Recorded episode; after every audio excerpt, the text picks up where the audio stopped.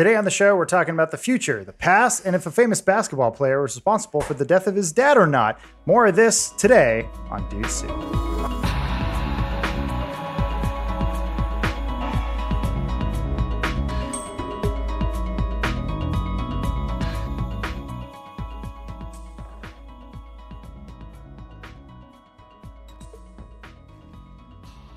Uh, thank you, ExpressVPN, for sponsoring us. If you visit expressvpn.com slash dude, you can get an extra three months of ExpressVPN for free. We'll be hearing more from them later. But first, let me introduce my guest today. Zoom me out, camera person.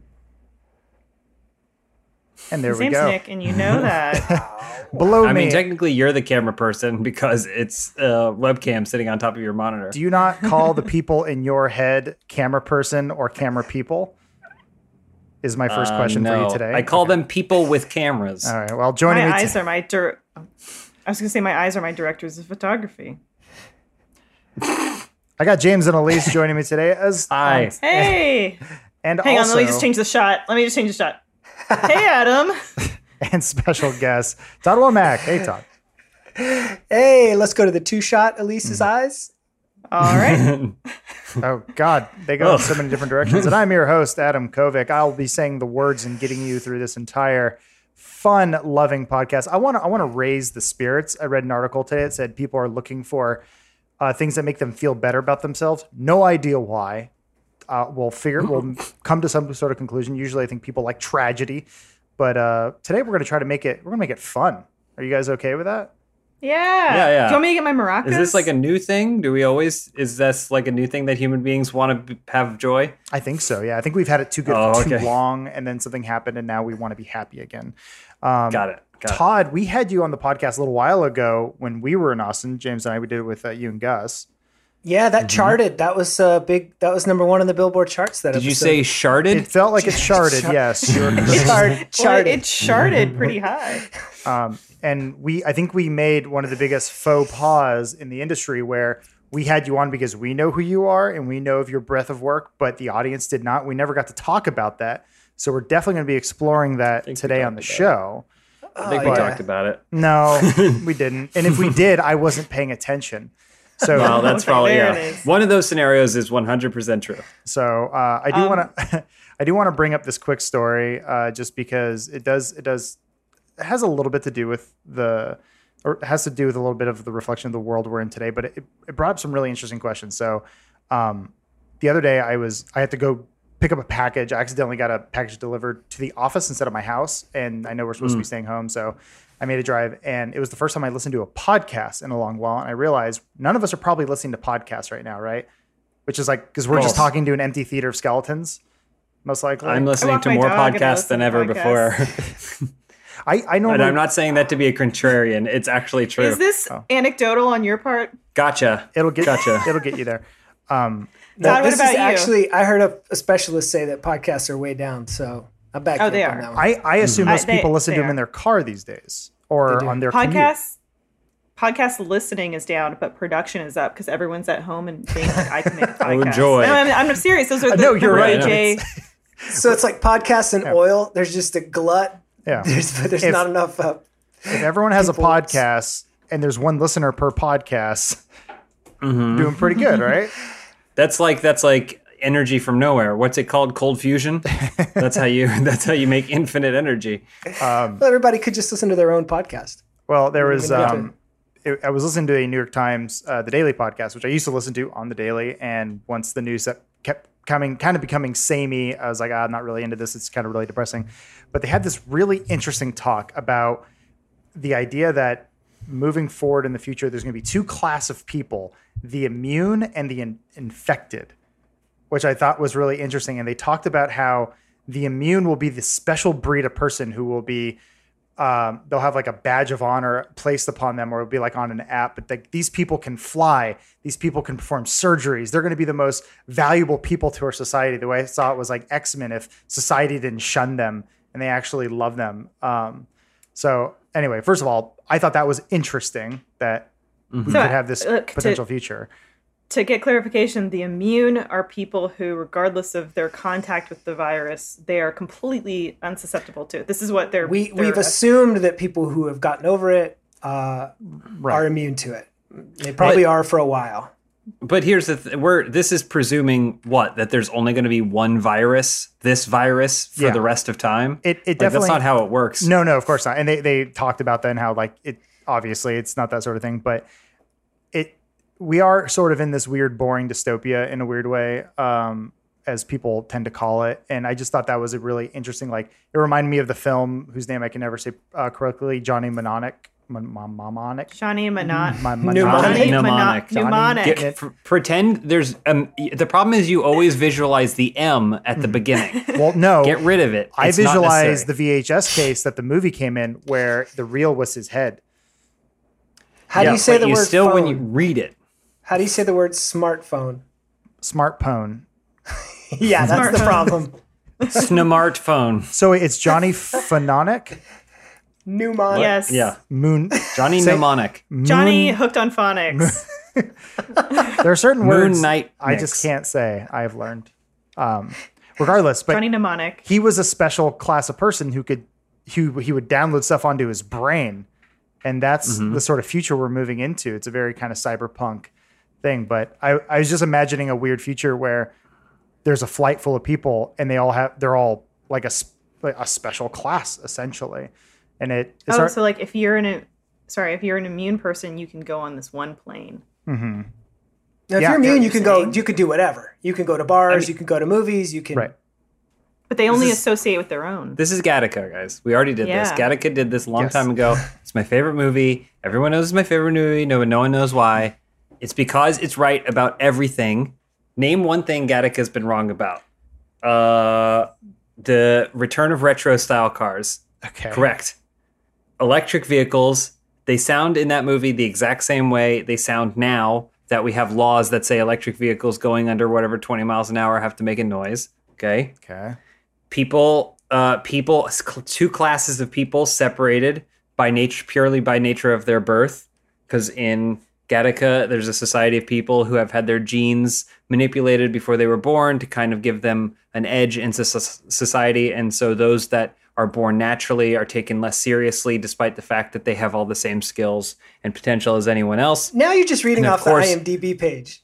i got it right here Like, IMDb. I, I, know, I saw the uh. movie. You don't have to summarize it for me. Well, hold on. how There's one more thing. We're just one step away. All three of those things have happened. The only thing that we're waiting on is giant industrial furnaces in the bottom eh, in the bottom of your condo so that way you can always burn a body if you need to. I have two problems The with end. Gattaca. Go ahead. One, um, The spelling. well, we we're, we live in a, a future of, and, and we're we're presuming we live in this world where uh, a character like Ethan Hawke is using a small vacuum on his keyboard every day, and everyone goes, "He's so clean." Also, we check DNA all the time. Nothing suspicious about that. A little weird. Just a quick thought. Uh, and then um, you always save a little for the swim back, just a little, right? Otherwise, he would drown. No, That's the idea. That's, that's the That's the whole point. But then he'd be You didn't dead. you didn't watch the movie. You didn't you didn't watch the movie. Okay, you didn't learn anything. Todd pranked me by changing his shirt. Todd did change shirts right before the pod. For our listeners, Elyse is wearing a bright pink, brand new Funhaus shirt. Um, have some fun pranked me. Funhaus shirt, but it is bright pink. And Todd threw, said he needed to go put on deodorant, and then returned wearing a bright pink shirt of his own. Well, to be fair, I was sleeping in the shirt. I slept in the shirt that I was wearing before this. So it was filthy. and this is also a Funhaus shirt. I don't know if you can see it, but this is the Funhaus shirt before the words get printed on it. oh, So I got a- oh I bought a yeah, I blank one. recognize it now. man. Yeah. Yeah, Those are there it rare. is. wow! Thanks for the support. Cool. It's kind of a misprint. It's like a yeah, like a very valuable baseball card or something. Yeah. Mhm. Adam, I think this is a very interesting thing to examine. Yeah. Yeah, I love talking about Gattaca. Let's talk about it some more. My skin flakes all the Okay. time. I it would just using a rock by the beach to get the skin off me wouldn't work. I It wouldn't work, but the movie is not indicating that that would work. It's just talking about how he's so caught up in this this idea of things that he's scraping a shell against his body in the ocean to try and get his junk off. Yeah, but Well- here let's let's drill down to the brass tacks here though. What are like the slanderous names going to be for these two groups? What are we going to call each other? We're not going to call each other the nice name of immunes and infected. Mm-hmm. You know? Mhm. like the Munies and yeah. I, yeah, I guess like the Sullied. I don't know what. Yeah, what do you call it? Like the. The like the Ronad. Ronad. Oh wow. I just I I, I mean- mean I could already see people salivating like thinking of their next sci-fi novel based on this concept. Or I know. Well, there's the weak and the strong.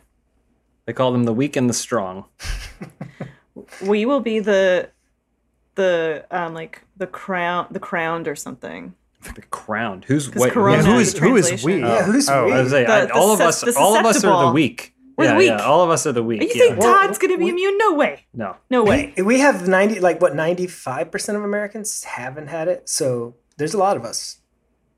There's a lot of us True. weaklings. Yeah, I, I call it the I call it the wild cards right now because we don't know. You know, it's it's Yeah, a coin yeah, yeah, flip yeah. whether it, it's gonna and it's not worth. They, they talk about that a bit on the the daily podcast too, where um you know people are talking about self vaccinating and sort of like that, and they're like it's like you don't don't do that because uh, you don't know what the risks. I mean, you know what the risks are, but obviously you, there's no there, there's no template to derive this from. But um, There are no instructions on the internet yet on how to do it. I'm right? working so- on it. And then the, the Do I? sorry, go ahead. No, no. Go ahead. Oh, nothing. I was saying I'm, gonna, I'm working on it until the government tells me to stop. Like uh, like some pastor that was caught scamming people in the 80s. I don't know. It's just a random reference I thought of. So I don't want to do like a smallpox baby party, or not smallpox, chickenpox. Mm-hmm.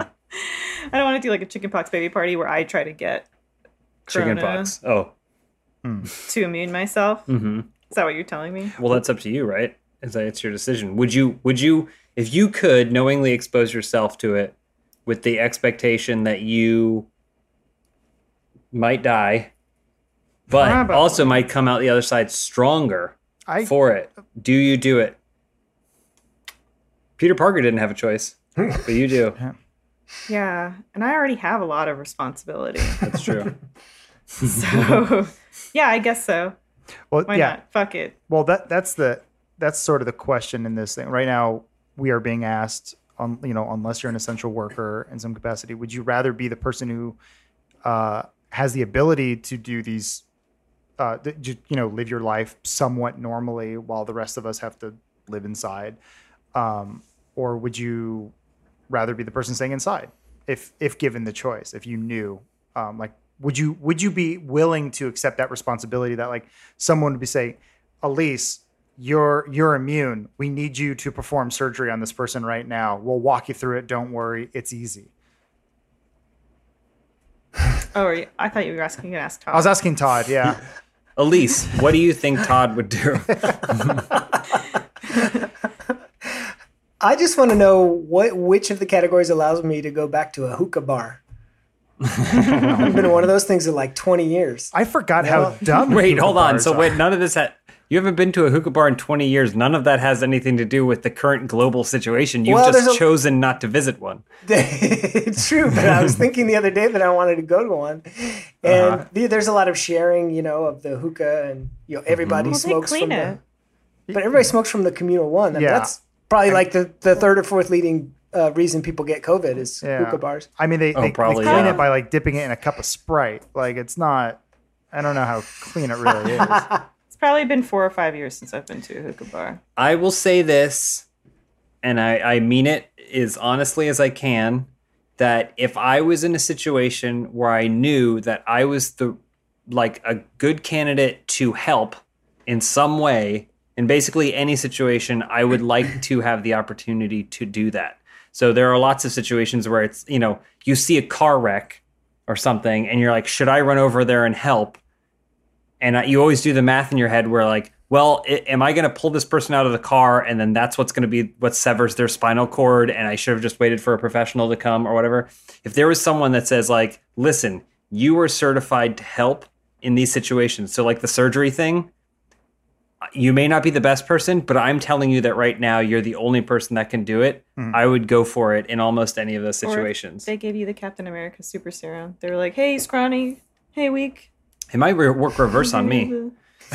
You're. I mean, you're a very good person though. Like, you're the type of person that you know that you have a rare blood type, so you give mm. blood Yeah. Or and you help strangers. Yeah. So like another situation, Todd, they they come to you, the government comes to you to you. They you know like the they come in the hazmat Yeah, if they can suits. if they can find me in the hookah bar, but yeah, you're in the back of the hookah bar. You're smoking. You're on your your digital data pad, also known as a Palm Pilot, and you're, you're checking your news stories for the day. And they go, Mr. Womack, we have a mission for you. We need you to fly to Illinois and carry this because I'm not allowed to fly. So And he goes, he goes, he goes, he goes, Who are you? and he's a caterpillar. But I, I'm saying, imagine that that sort of situation where now your government calls upon you, where they say, "You need oh, to yeah. stop whatever you're doing, and you need to travel for us because you're now a courier. Because you need a you need like we have some medicine or something that needs to be flown, but you are on a list of people, almost like jury duty, where Tom, You you are- are like you Tom almost- Hanks in Castaway. yeah, it's like, but it's like really serious chores. You're like, I'm in the middle of. s- ah, okay, fine. yeah, Um, I would only probably ask. I'd probably have a short list, and Illinois would be on that list of like places that I'd be like, well, is there anybody else? I was saying I was saying Illinois, China, China Illinois, the the other one.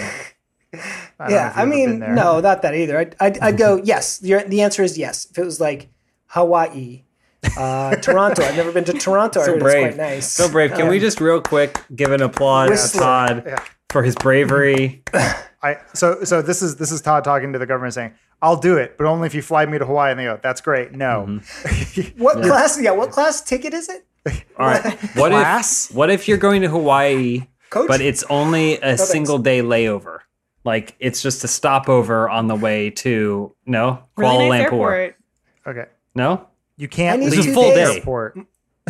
Uh, guys, I got back issues and stuff. I got to be able to sit by the pool and have a mai tai for my back. right. All right, right. Is this what you're? Is this what you're telling the government when they're like, "You're the only one who's immune"? You're like, "I got back issues though. I'm not immune to those." Well, I picture a scenario where there's just like there's you know people in masks and gloves waiting on Todd Mm-hmm. at the pool. Their lives are endangered. yeah, he's drinking out But of he a needs coconut. The two day mai tai back yeah. release. Sorry, guys, it's in my contract with the government. I have to. Tra- I have to have a traveling hookah bar in my in my first class.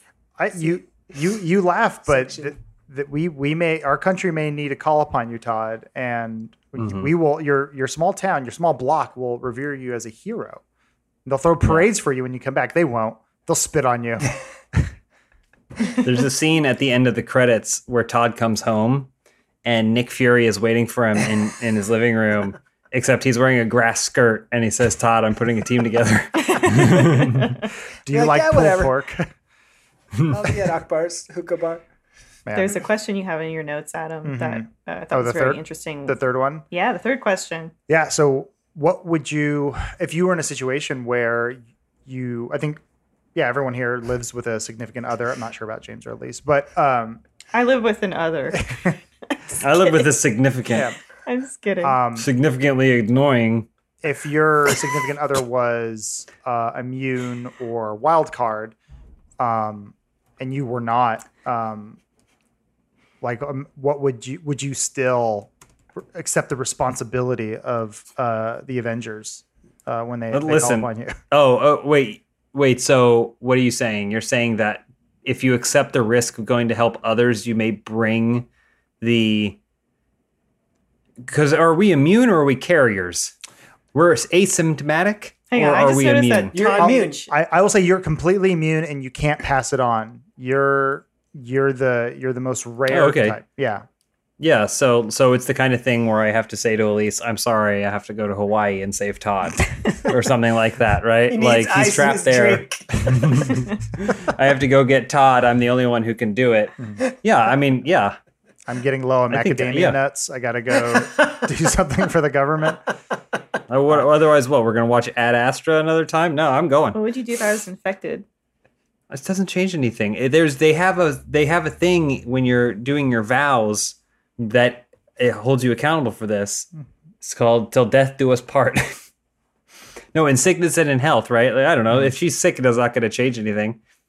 Were you if listening when she's you got sick married? and I'm healthy, hmm then we're going to just end up like the two old people at the end of Titanic who are cuddling on the bed as the water seeps under the door, which, by the way, is a really tender moment until you think about what happens like two and a half minutes later, where they're both gasping for air and they're like, we probably should have found a Well, better way to die And together. you have to look really close because they're spooning, and y if you look close, you can kind of see her struggling yeah, yeah. a little bit. Like Just he's struggling. holding her really Jesus. tight, Yeah, yeah. pre- you know, pressing her down on the bed. Yeah. It's like, was she 100 percent into this? He's going, know. you better float. Or maybe he thought there was air inside of her. Uh, her ins- I don't know. He's gonna. He's like, you. You take a deep breath, and I'll suck it out of you. But then they both drown. Todd, would your wife, if you were infected, would she be like, "I'll care for you, Todd. I will support you"? Uh, like she'd want to, but we ha- have a baby, so we actually have a plan that no, Oh. I go somewhere else. Mm. So she To would- Hawaii, perhaps the finest medical treatment facility in Hawaii, and they're saying I'm gonna have to be there for about six to eight months. Sorry, babe. There's that. There's that scene in the movie The Road where like the you hear like an explosion. It's unclear of how like how the world ends in that movie. But Viggo Mortensen jumps up and starts filling up the bathtub with water because he's just like wired that way. Todd books a flight to Hawaii. See, let me get on orbit. Is it a Z or an S? I can't ever remember. Uh, He uses his wife's air miles. you're not going to need these, right? Yeah. Honey, what's the five digit pass? All right, okay. yeah. I feel like Protect the the boy. I like that they that you kind of speaking of that movie, The Road, based on the book by Cormac McCarthy Yep. from El Very Paso, learned. Texas. Never heard of him. Uh, Some guy. He uh, I like that they did that, but I also I want them to have to do exposition somehow in a movie where they don't talk the whole time basically Mm-hmm. Yeah. about I want to hear what it was, Mhm. but I want to see how they would have done that. Like so you know like pushing the shopping cart down I-95 or whatever, they're like Mm-hmm. I never read the book. I only saw the movie. So. Oh, me too. I just talk about books. I don't read them. Oh, okay. But I would have liked to see more exposition in the in the movie. Like, Oh, I gosh, that was crazy when the thing blew up. it, it is sort of unclear. Yeah, it's like uh, I, I I think it's just assumed there was like a nuclear, Nuclear holocaust war, that yeah. that lasted six years, I guess. It, which doesn't make that doesn't make a lot of I, sense. this is a side note, but I always get distracted in movies by uh, things that I don't like. Like, I don't like to see messes being made in movies because I'm always Do wondering you when an they're gonna. example? I want them to cut back. Like, if somebody like just flips out and they like break up and they're like fuck this and they like make a mess of the room they just throw a vase and they turn over a table whatever i always want them to put in a scene where somebody's picking it back up like later on you cut back to somebody do you guys not do No, that that's a PA's job. You're you're but you're saying Todd because your immersion is broken or your your OCD kicks in. Is that what you're saying? yeah in really weird ways That's fine. like i'm not that clean yeah. but i don't want to see messes in movies Hmm. And when like fair. in like Avengers when they wreck New York, God, I hate that because I'm like, Oh, God, it's yeah. gonna take to meet the city forever. Well, that's the well, that's the plot of uh, Spider-Man: Homecoming or whatever. And Daredevil, the TV show. It opens and well, yeah, the don't know budgetary restrictions imposed by by the by the Did Did you see guys. uh, Fantastic Beasts? no no oh I did I just didn't like it. Say the whole title. because it's bad. But Fantastic Beasts and Where to Find Them. J.K. um, Rowling's.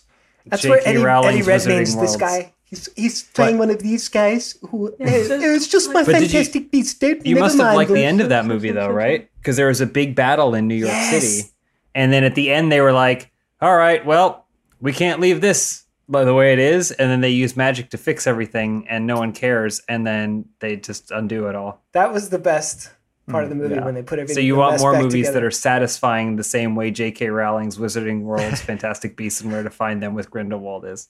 the ending. Yes.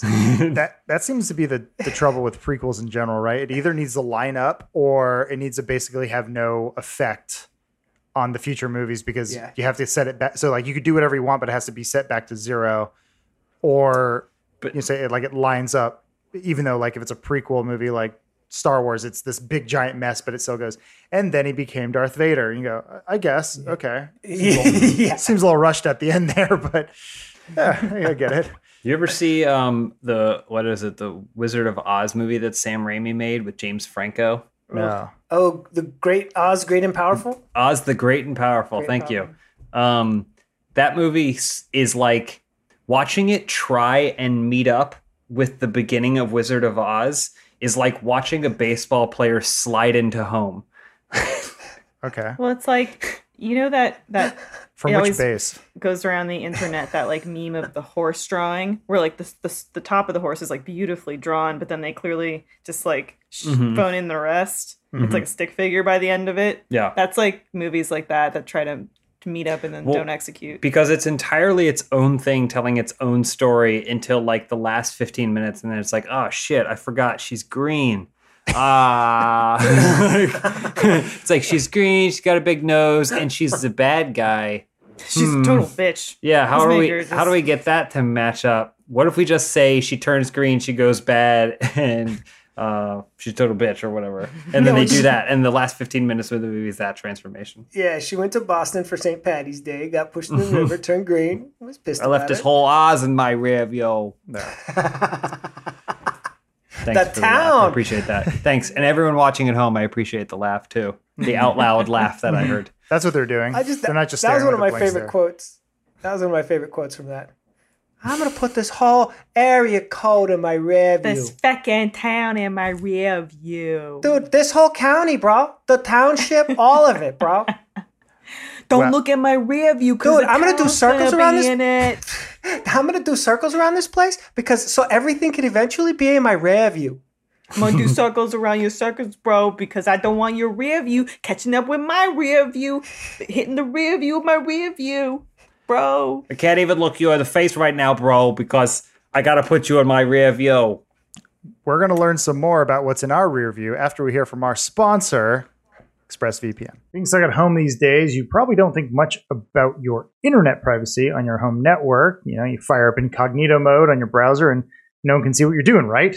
No, that is wrong. Even in incognito mode, your online activity can still be traced. Even if you clear your browsing history, your internet service provider can still see every single website you've ever visited. And that's why when we're at home, we never go online without using ExpressVPN. ExpressVPN makes sure your ISP can't see what sites you visited. Instead, your internet connection is rerouted through ExpressVPN's secure servers. Each ExpressVPN server has an IP address that's shared among thousands of users. That means everything you do stays anonymous and cannot be traced back to you. ExpressVPN also encrypts 100% of your data with its best in class encryption, so your information is always protected. You use the internet with confidence from your computer, tablet, or smartphone because ExpressVPN has you covered on every device. Simply tap one button and you are protected. ExpressVPN is the fastest, most trusted VPN on the market. It's rated number one by CNET, Wired, The Verge, and countless more.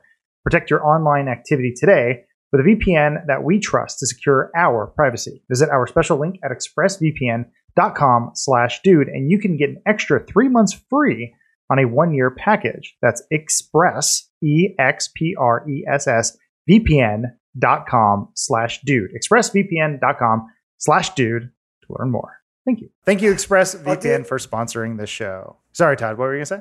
No, nothing. No, talk. No, I want to, I, well, because this next segment is all about you, our guest.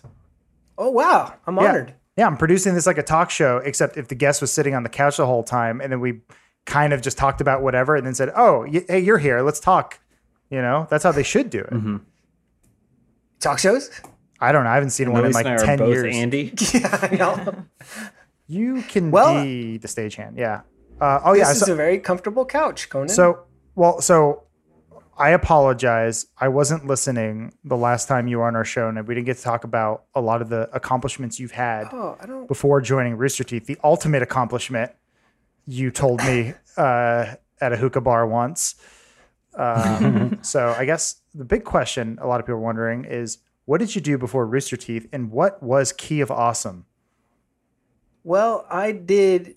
First of all, I was born just a boy, and I turned into this over the course thought. of several decades. yeah, You came out looking I- like that, right? yeah, yeah. I was a stand-up comic here. I finished college here in Austin, where I am, and uh, moved to New York to do stand-up would- comedy. Mm-hmm. How would you describe your type of stand up? Like observational? or- Pretty wacky. or Pretty Yuck yucks. wacky. Gallagher do a lot of- wacky? How- did you did you Did you start every set by dragging a large chest out with you that was filled with things? Because I wanted to do a stand up bit where I always carried with me a giant chest. And at the start of my set, I would drag out the chest, set it down, but then never open it and then drag it off again when I was done. Yeah, that's worth it probably for the first three or four shows. And then you're like, I'm gonna drag this fucking thing to Secaucus now. Great. Uh, yeah, no, I, I moved to New York in 2000 from Austin and uh, started doing stand up there. And, uh, you know, just did whatever little gig thing on the side and was doing okay. And eventually kind of, you know, started booking like commercials or I'd get a little part on a show or things like uh, Chappelle's show was probably the coolest thing I was on early Oh man. and then um yeah just doing the the scene and that was really cool because they throw you into the the pit right away you're like right away you're on shows with like i mean they close the show and you're like some dummy that has to bring people to it but like like jim gaffigan and you know patrice o'neal and greg giraldo and uh you know just tons of super firepower comedians. So i mean new york's a great place to do that. You just get like pounded. And then i think that really helped me out when i got into videos later on because the real way to see if something's funny is go say it in front of a group of people and then like feel that nothingness that comes back in person. Mm-hmm. And then that makes mm-hmm. you go like shit i need to work harder and write funnier stuff. You know because like internet stuff like i'm not bagging anybody but like let's say the generation the smosh guys grew up they never had to do that shit to anybody in person you know mm-hmm. Right. they yeah, just they never had a live audience.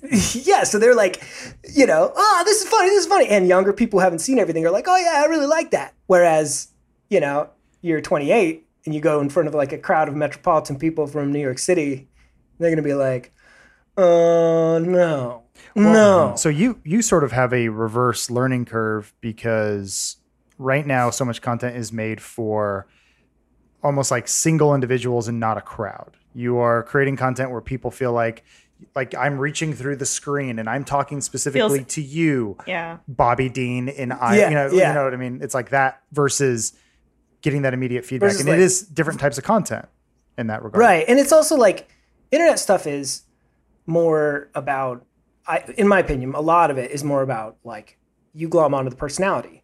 Mm. Like I like you guys and you can kind of do whatever I'm to sort of watch it.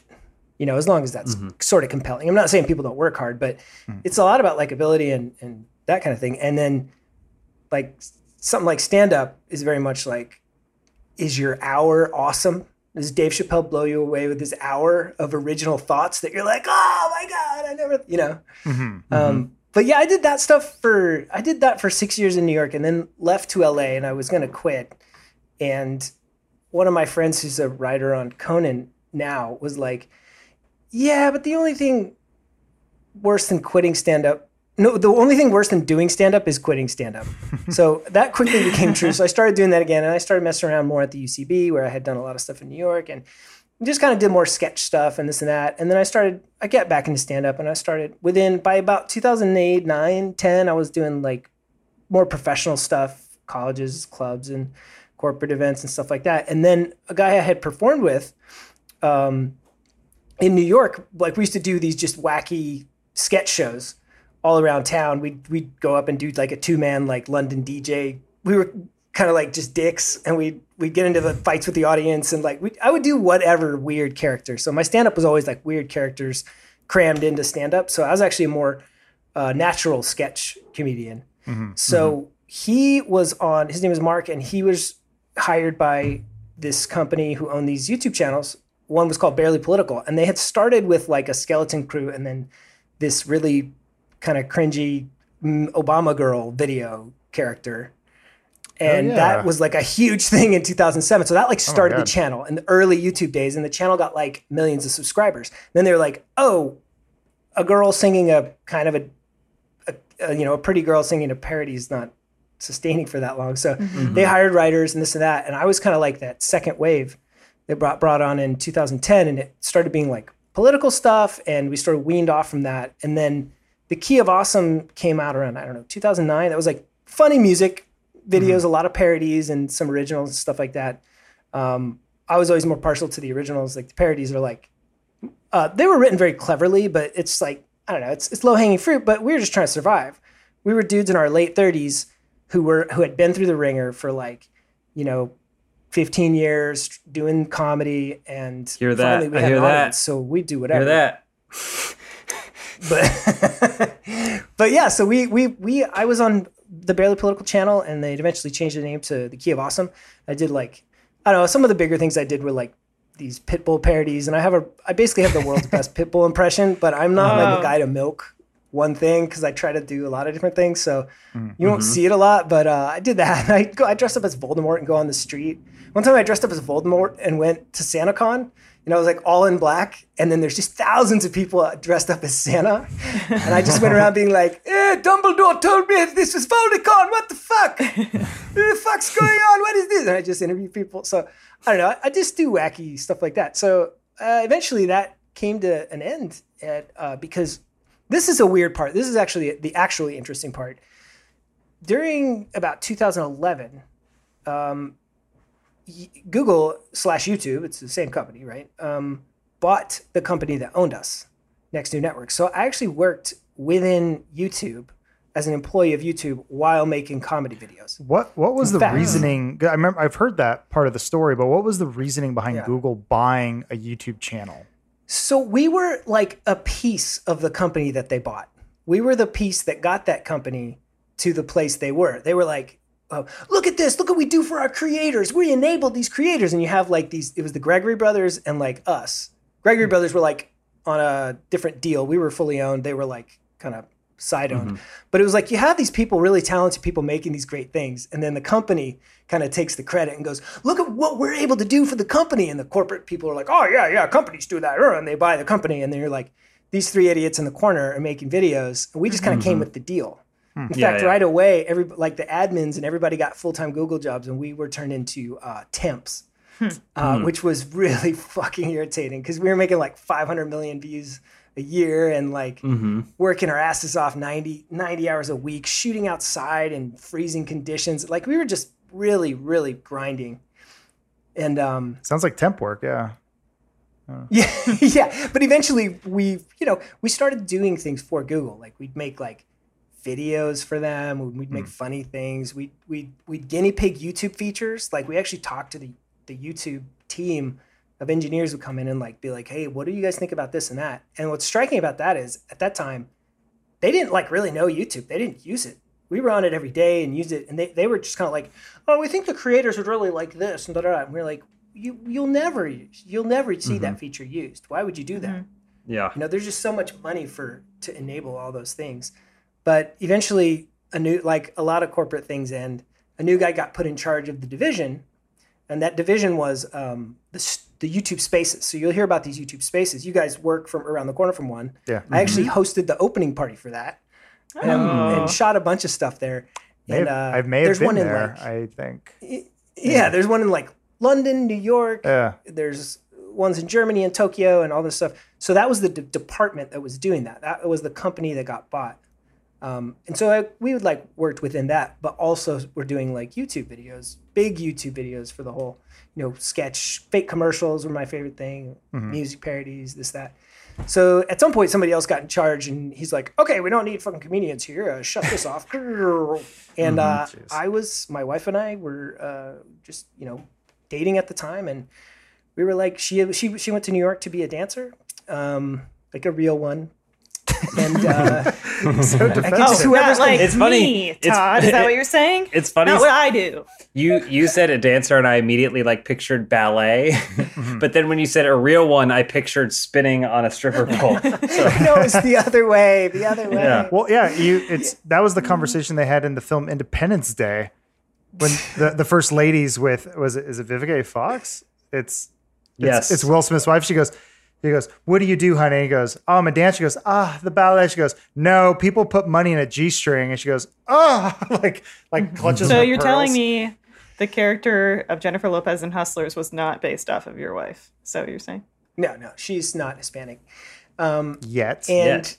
we, yeah, so we just moved, we moved back to Austin. Uh, my family's here, you know, and I knew Matt and Burnie from like top creator events and whatever. Um, so I took kind of a lowly position at Rooster Teeth, and uh, in the broadcast department just because I wanted to work there. and be in Austin and leave New York and just have a different chapter in life. And uh, yeah, we got we got married. We've been here four years. Got married. Been at Rooster Teeth three years, and uh, we have a kiddo. And I feel now like I'm the manager of the RT Core. I'm the sup- manager and supervising producer of the RT Core group. Mm-hmm. So sorry with the with the like lag and stuff. It's really hard to tell if people are talking and when. I've I've learned Um, to not look at the webcam ever because we have the we have the video feed. I look to the side and I just listen. Oh, It it changes my world. I It's crazy. that. Brave. I was That's my say, life summary. That's my life summary. I'm, I and I thank you for letting me air those grievances. No, I, I I just wanted our I I've I've known of your history for you know obviously a while, but I didn't think our audience did, and I thought it was an interesting Yeah. story, and I wanted them to learn a little little bit about appreciate you know that. Learn a little something from the team. Yeah, I just yeah. make I make comedy of like lots of different kinds. It's fun, and I really enjoy talking with you guys. And with the exception of uh, James, everybody here is really nice and Mm-hmm. your- your- talented. and your wife is not a Thank you. stripper. We got it. well, what what I wanted to say was that I feel like you are one of the the best. Well, the worst in that you are one of the best kept secrets at Rooster Teeth because you're by far one of the funniest people there. But it, a lot of the general audience might not know that you work at Rooster Teeth or see you in content and stuff because I really didn't know when you were in broadcast. Like we had never really crossed crossed paths. It wasn't until Quark's Quest Yep. that I was like, I was like, who is this Tom guy? Tom Wopat. Uh, yeah, Um, you know, no. honestly, a lot of that turns comes down to like phase of life. Like I was kind of like, you know, I've been sort of tap dancing and performing for for years, and like a lot of that was not successful, like mm-hmm. financially. You know, it was a struggle. So once I got to a point where I was like paying my bills and doing okay, you know, it's like I, you know, I'm I'm in my early 40s, so I was like, you know, that's okay for me. I kind of like, mm-hmm. how do you transition that out of that? How do Well, you, question: you know what I mean? Are we going to get a Tadasance now? Then? That's what I was gonna ask. Yeah. Would oh, you oh ever yeah, I'm like? I'm always like writing jokes and like making things. And we actually have uh, Andrew Rosas and I started a show uh, called Screen Time, and it's just like a mystery science theater kind of thing.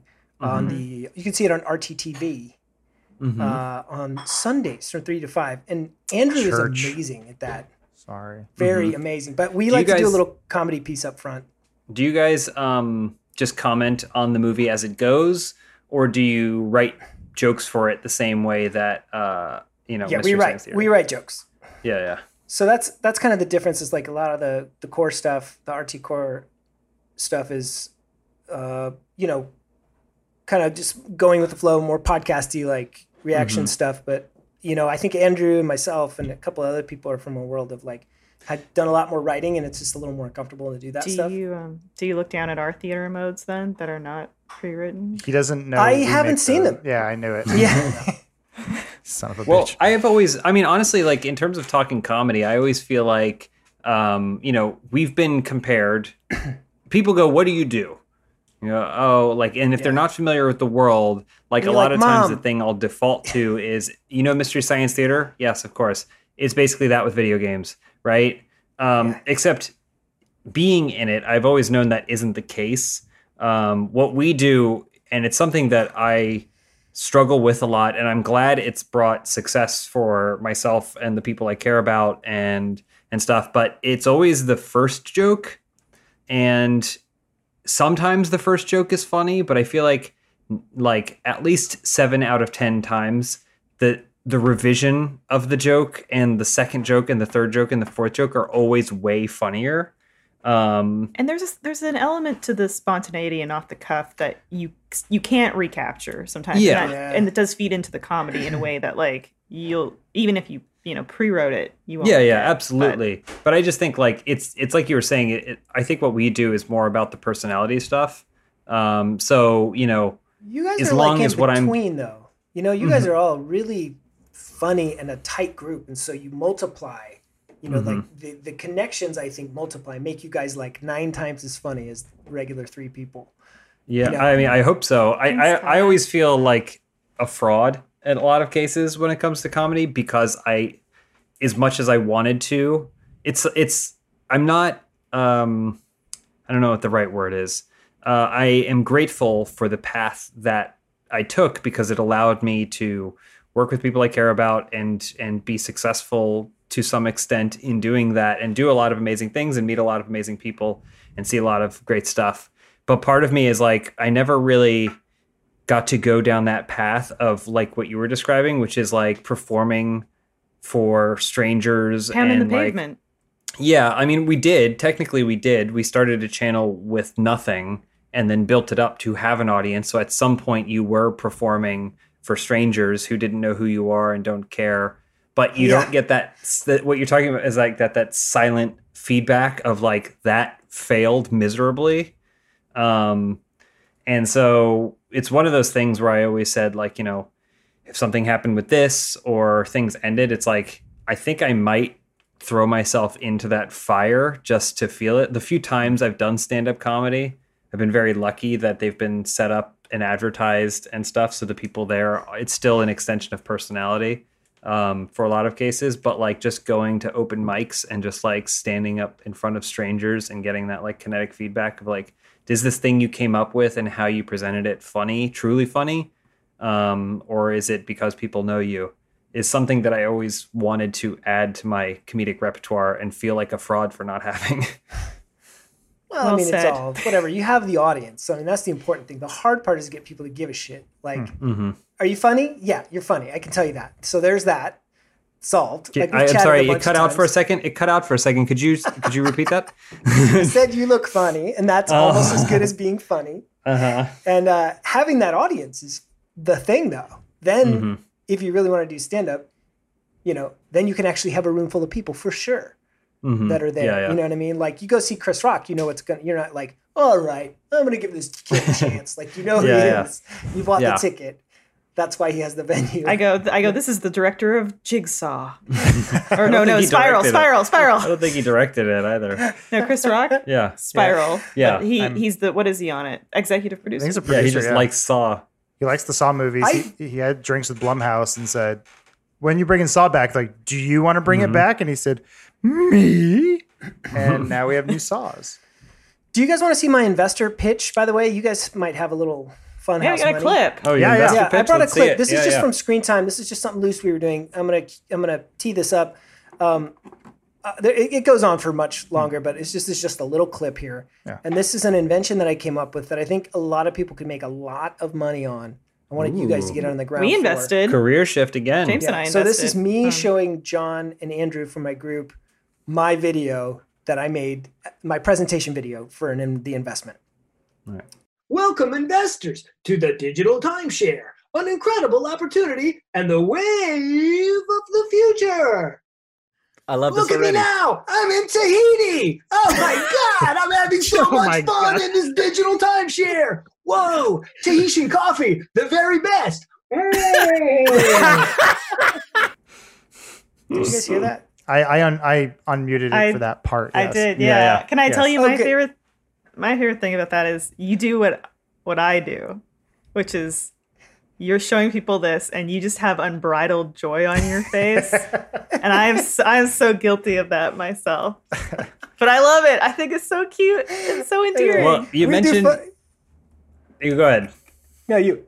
I you mentioned how you like to do character stuff and everything, and you know, obviously, Elyse can tell you more about her comedic sensibilities than I can. But like, it's the interesting thing where if you say to Elyse, like, "Oh, why don't you just go up and like be entertaining in front of this person?" She'll be like, "Why would anyone care? I'm not entertaining." But if you put a wig on her and a fake mustache, then then she's then I'm like I'm like I don't know, and she's like, "Stand back." I will entertain them, and then marches forth. Like as long as she doesn't have to be Elyse, she transforms. Do you feel like that's your case? Oh, for sure. I mean, I've Mm-hmm. learned to because like stand up, I you there's like the setup part, which is you, and then like I would always escape to the character, you know, Mm-hmm. within the joke. But I think I got enough of that to where I can like be myself. Actually, the first thing, like regular acting, is hard, and that's actually the first thing we actually worked together on was for um, Arizona Circle.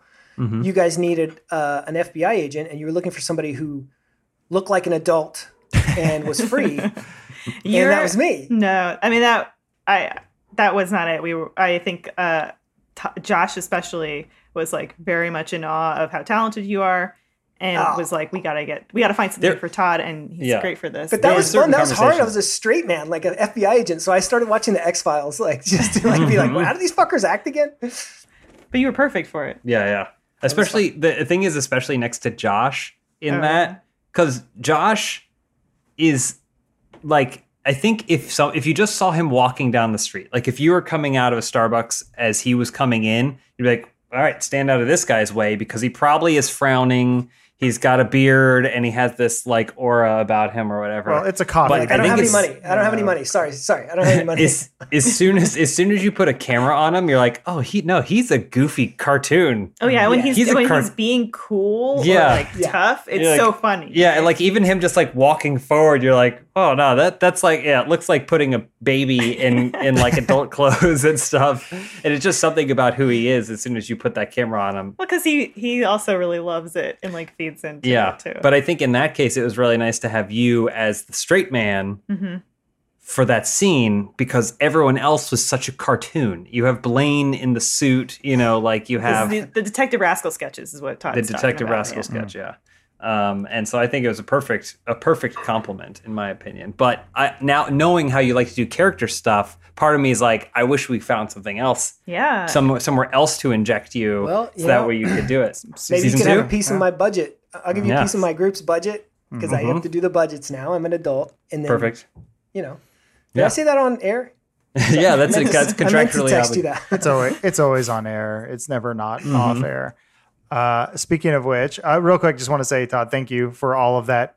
Uh, uh, it's uh, I think it's really cool to hear from our guests, and especially those who have a, a great little history like that. We're going to move on to a new segment, but before we do that, just want to do a quick little ad break from our sponsor, Quip. Right now, we're all probably getting a lot of food delivered, so why not add your toothbrush routine to the mix? No, I am not personally coming to your house to brush your teeth. Instead, we have the next best thing. That's Quip. Let's go ahead and talk about brushing our teeth. 75% of us use old, worn out bristles that are ineffective, and even more people forget to floss daily. Good health starts with good habits, and Quip makes it easy by delivering all the oral care essentials you need to brush and floss better. The Quip electric toothbrush has time sonic vibrations with 30 second pulses to guide a dentist recommended two minute routine. I really like this because it makes sure that I brush my teeth perfectly every night before I go to bed. And it's got a little reminder inside of my face. Quip also has an eco friendly refillable floss with a dispenser you keep for life and expanding string that helps to clean all the space in between. Quip brush heads, toothpaste, and floss refills are automatically delivered on a dentist recommended schedule every three months for just $5 each, and shipping is always free. Join over 3 million happy customers and practice good oral care easily and affordably with Quip, starting at $25. So if you go to getquip.com slash dude right now, you'll get your first refill for free. That's your first refill for free at getquip.com slash dude. Once again, that is getquip.com slash dude. Quip, the good habits company. Thank you, Quip. Uh, Are you? Are you guys? Sorry. you no, no, good. somewhere Good. go. No, good. Son. I are you guys not amazed? I'm amazed that it took a pandemic for people to actually start using in mass like video talking. Mm. You know what I mean? Like how convenient this is. yeah, like okay, so my whole childhood was like you see on a like Knight Rider or something, you're like, oh my god, they're talking through the TV, and you're mm-hmm. like, as soon as that's available, I'm gonna do that all day long, all day long. Right. And we've had it for several years now, and nobody fucking does it. It's because Right? social constructs and the institutions in place prevent us from being our digital forms. Like digital timeshares, that's genius. Okay, why are we only seeing that now? I- it's because now we're finally free to be our, our future selves. My my theory is because in order for it to work, you have to look into the lens. And no one wants to stare into a lens. They want to look at their own beautiful self. So they're always looking. So it's always this. Hey, good to see you. Embedded monitor. Yeah. Uh-huh. Embedded monitor technology would go a long way. I mean, I think it's such a waste because I could have done this gag so much longer ago.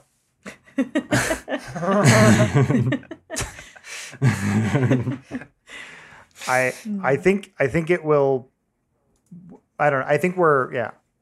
I think video technology is awesome. I'm with you there, Todd. Where it's like when we were all young, we're like video calls, flying cars. Like we got half of that. You know, we're, we're there. Like maybe maybe even with drones, it's getting even closer. So it's like it's pretty cool. But then the reality is, well, I don't want to do that because I texting is really the the best way.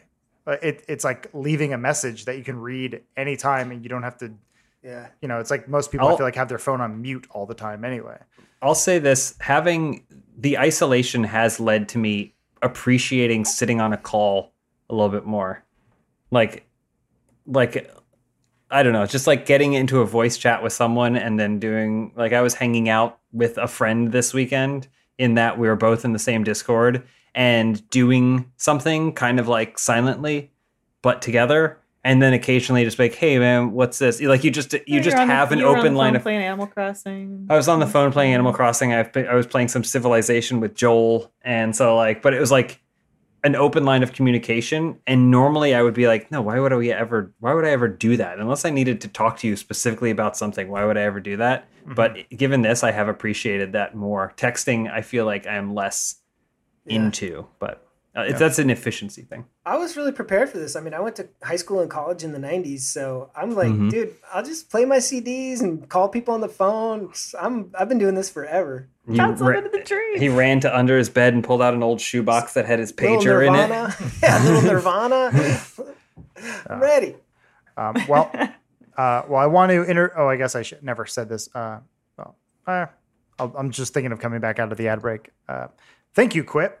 There it is. Uh, all right, I want to move on to our last segment of the show. It's a new thing I'm working on. It's a little thing that I like to call "Good News, Bad News."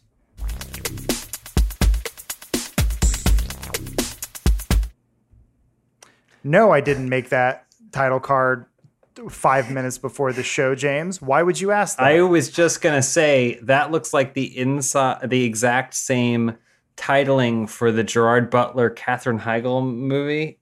What was it called? It used the "you're right and you're wrong, you're left and you're right." you've What's that movie? Gerard Butler and Katherine you Heigl dreamt did a movie it. I don't know. Oh, And I'm pretty sure that's the same font and logo. Come on, guys. I just Gerard thought it Butler, wasn't long watching, enough. tweet it was me. it was in our, our library. I don't. I, here's the thing: I could look that up through the power of Google. I could say the word Gerard Butler, Katherine Heigl movie, and it would give me the title. I don't want to look it up. No. Yeah, it's because what's going to happen after that? We'll be It- like, uh, Yeah, Yeah, that's and what it was it's going to show me a picture of him leaning on her, and Yep. and it's and it's Yeah, going to be a white background. I can already see it, and I don't want to. And the logo's the same.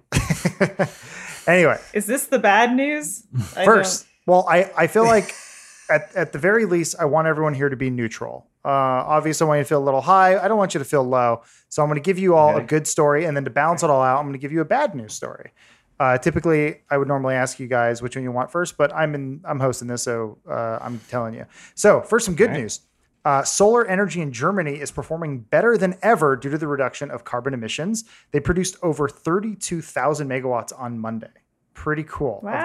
just pure solar energy. Just is that because the skies are clearer? Yeah, and they're absorbing There's more less sunnies. smog. Wow. Yeah, Look at that. Come on, guys. it- Let's it's, drive less. well, it's kind of showing that, like, hey, once we start to reduce on one thing, uh, we're going to be getting more power from another. So hopefully, it all sort of balances out, and we can keep this clean heals air. It's pretty Can cool. I just say, the look on Todd's face, skeptical. I could tell he he's not happy with this news. He's Yeah, from a coal Todd. town. Yeah, I just, I get it. the sun should stay home too. Okay. You know what I mean? Rules are for everyone. Well, to balance it out That's for the true. for the Todds of the world, the bad news story is uh, Solar Roads, which was a very popular Indiegogo. It's also I think it's called like Solar Roads Damn It or something, some cool edgy name. Um, they had their Sandpoint installation vandalized the other day. Uh, this is a, a company that's trying to make uh, like basically everything solar, so like highways and walkways. Uh, looks like someone just kind of hit it with a hammer.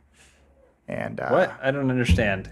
Is yeah. there? Can we see Uh, yeah, what it is? I'll pull it up here. go for it. I'm just curious. What?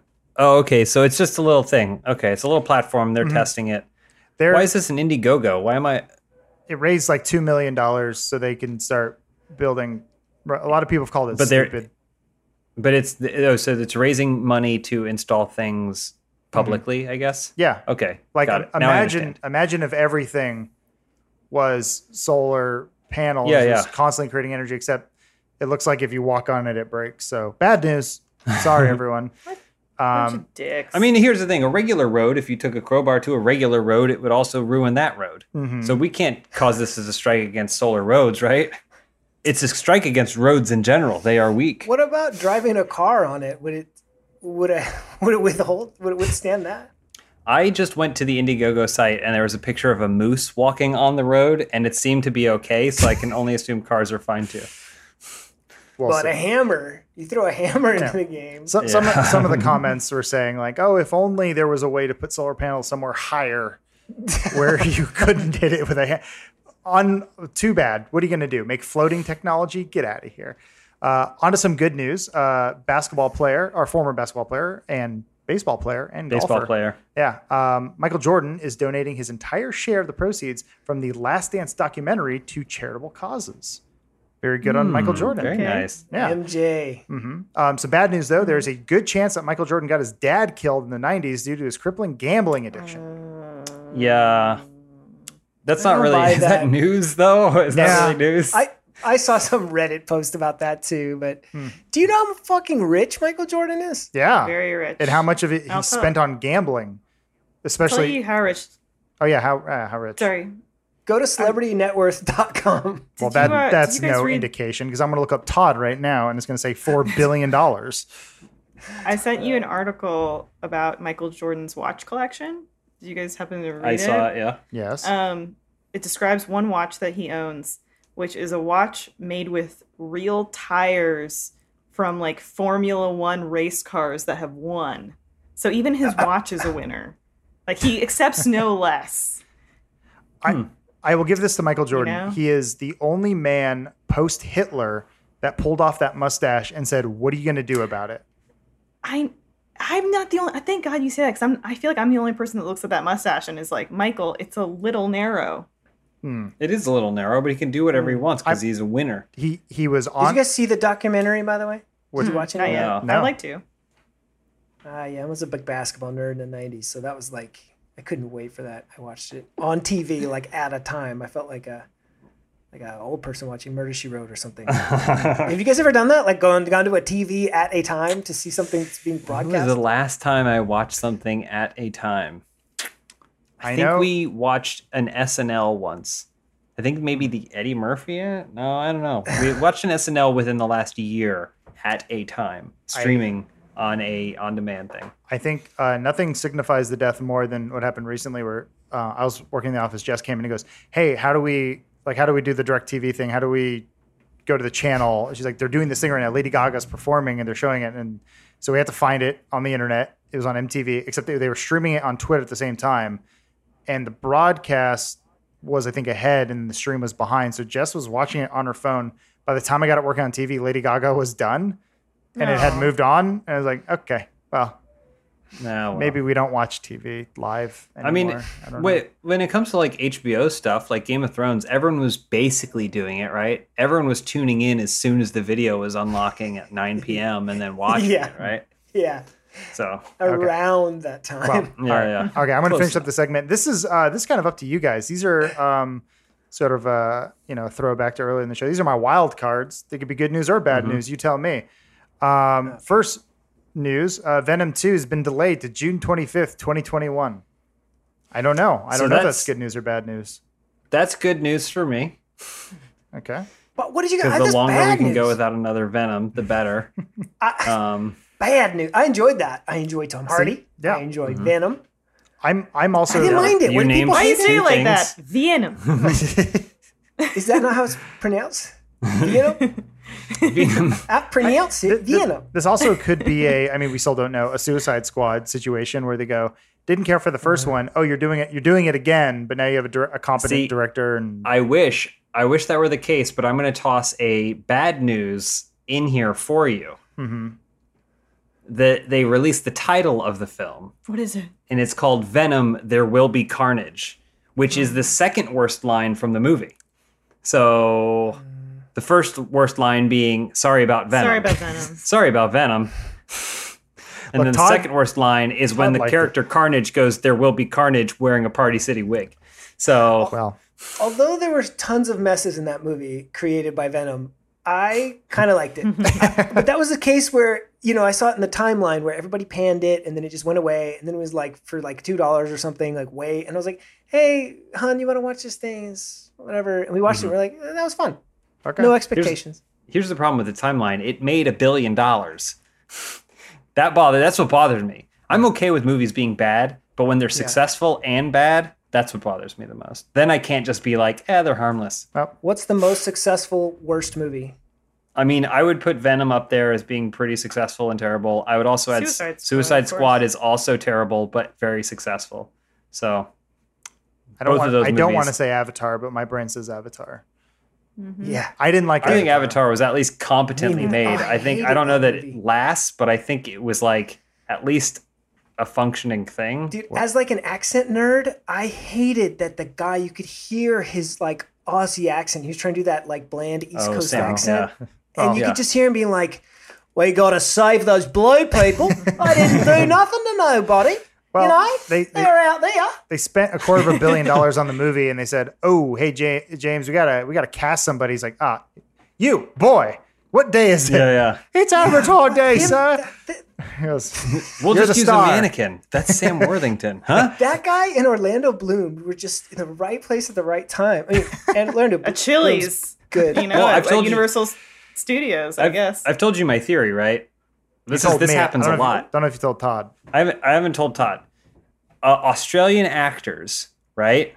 They get cast in these roles because they go into the meeting. And they're like, "We want you to meet. We want you, you to meet Sam Worthington, Orlando Oh, bring him in, Bloom." bring him in, he- yeah. he goes, "Hello, hello. Well, how's it going in here? oh, Yeah, yeah. an So what's this here? You got your uh, paper shredder here, and it's got shredder. But the way you like say it, paper shredder. paper shredder. Yeah, I Oh, got all this so stuff here. You know, back in the coast, uh, Gold Coast, I used to go uh, surfing. Australia. Yeah, yeah, yeah. Because Oh, I'm from Australia, swimming along coral, Uh, and it's all, and it's this most amazing meeting in the world. And they're like, "Let's put him in the movie." And they go, "He's American." And then he shows up on set, and he's like, "Hello, I. How are you doing?" well, as soon as you remove the Australian from these Australians, they become boring people.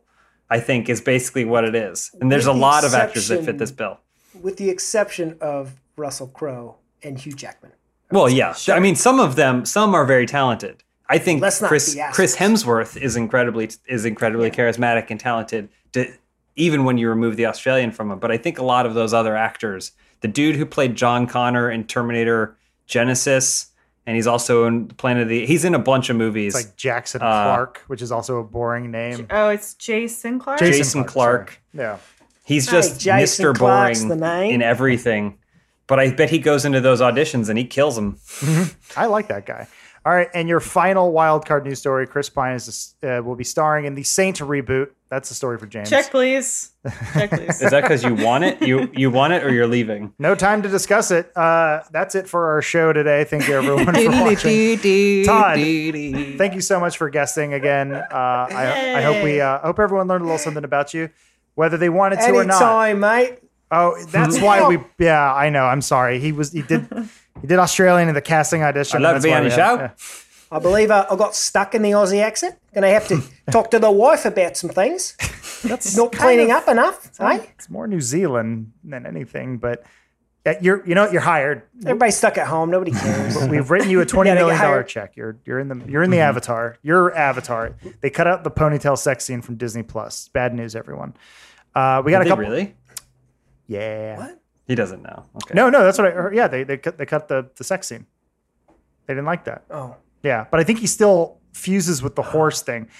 Anyway, we got some stuff coming up this weekend. Uh, we got a Predator live stream uh, coming up on Friday the 24th. Uh, right now, Elyse, t- tell me if I'm right with these times from 5 to 7 p.m. Adam, I think it's at 5.30. We have to check. Okay, yeah. Something time. about her. She's very But, uh, charismatic. Yeah. This one. I think Uh, keep keep an eye on the Twitter for the official times, but sometime between 5 and 7. Uh, we'll be doing that. We also have a new Board as Hell going up. This one, we're playing a little game called Sonar, James. It's, uh, Submarines. yeah. We're just te- it's teaming up Jon Smith and I versus Elyse and Adam in a ultimate submarine dog fight. That's right. Dog fight fights apply to underwater things too. Called like a seal fight. Uh, and then finally, we have an Animal Crossing gameplay going up on Sunday.